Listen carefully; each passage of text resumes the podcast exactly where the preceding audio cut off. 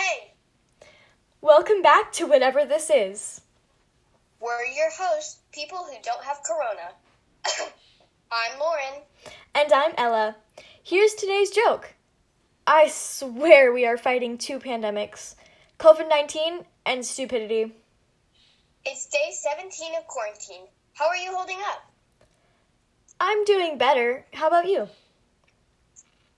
Well, it's pretty nice, but um, I like that we get to spend a lot of time with our family because when we were in school, we didn't get to spend very much time with them because we were in school for at least seven hours a day. So I think it's nicer now that we get to spend time with family. Yeah, but sometimes they can get on your nerves, especially if you have a little brother. Here's today's news. So, the president and the Texas governor are both wanting to release the shelter in place by Easter. Now, I'm not sure this is the greatest idea, considering the scientists say that it's not even at its peak yet. Which means that since Easter is only two weeks away, it's still going to be in full swing, and a lot more people are going to get sick. So, and a lot of people will listen and they won't know that, so they will actually go out and do stuff. So, there's going to be a lot more people getting sick, which means hospitals are going to get overloaded and they're going to have to use other buildings that are now free to do use as hospitals, etc. There are pictures from countries that didn't do the shelter in place and they have mass graves. They're using ice skating rinks as hospitals, etc. And it's it's really sad, and I'm afraid that that's kind of it's on a lesser scale will be what will happen here. So that's it's a poor decision on their part, I think. Also, because they um, have been closing down some of the hospitals, if they let it back open, there's going to be more people getting it, and then there's not going to be enough hospitals for everyone.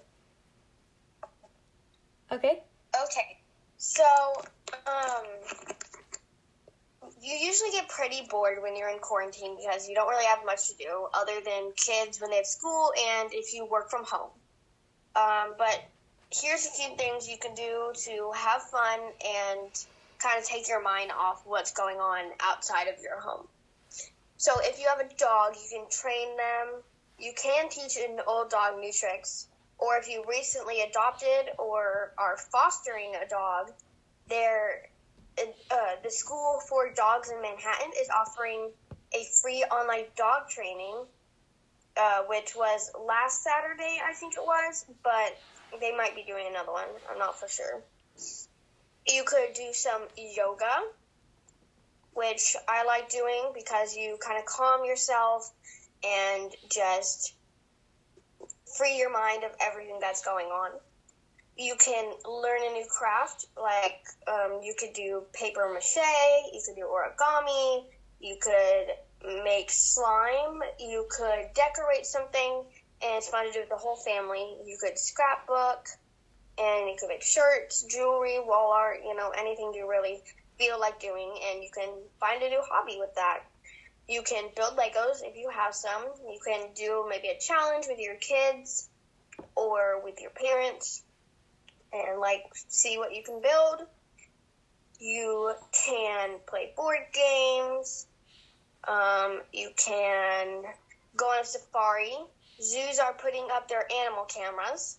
Like the Cincinnati Zoo has a home safari on Facebook Live, which I think is super cool and fun for the whole family. You can read a book because, you know, books can be a lot of fun if you get into them and it will help you learn. Um, you can write in a journal because we're going to be part of history for this, and you know how in like World War One, but I'm not comparing this to a war, but like everyone wants to know more about it so they can like understand it more. And people who wrote journals were really helpful. You never know; it could help in the future. You can listen to a podcast like our podcast. Um, you can just spend time with your family and even though you can't really see some of your family, maybe you could FaceTime them or just do anything you can to really help other people take their minds off it and take your mind off it while having some fun. So, yeah, that's pretty cool. So, I do have one more thing to add, and this is uh, related to the news again. Um, there has been one prison that has a uh, COVID 19 infected inmate, which is scary because that's a prison that is filled of people who don't like even though they are inmates they don't deserve to get sick like that.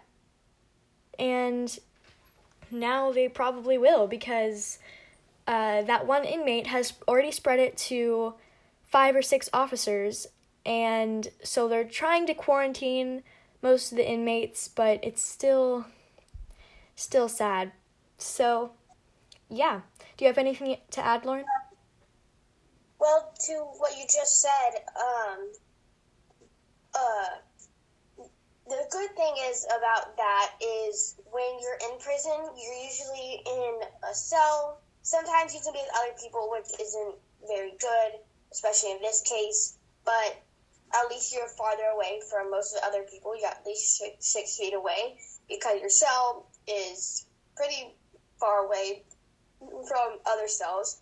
And just maybe as long as they bring them food, not have them go to like a cafeteria or stuff. Just keep them in that cell. Everyone who's sick, so they aren't spreading it to other people. You know. Right, right. But I mostly in that situation, I mostly feel bad for the police officers that are having to do that. Yeah, they're just trying to um, do their job and stuff, and mm-hmm. they don't really deserve to get sick. No one deserves to get sick, but it's really sad when that happens because yeah. you know they're just doing their job, and then they can't go home and see their family because they just got sick and stuff. Right, but just like it was two weeks after until like it can be from four to two weeks until you show four days to like two weeks before you show symptoms. So he could have spread it to a bunch of people they could have spread it to a bunch more people when they are either fighting crime or just hanging out with their family or checking on prisoners or something, you know. Right. That could all happen. And the doctors and nurses are in a similar situation to the police officers. They are having to go and help the people that are sick and risk their own health and risk getting sick themselves. So, um, I feel bad for all of these people, and I just want to thank them in this podcast. Uh, just thank them for their service and help. Yeah. Um, do you have anything to add? No, I think we've got it all today. All right, thank you for tuning in. Make sure to wash your hands Stay six feet apart and don't hoard toilet paper. Have a good day. Bye. Bye.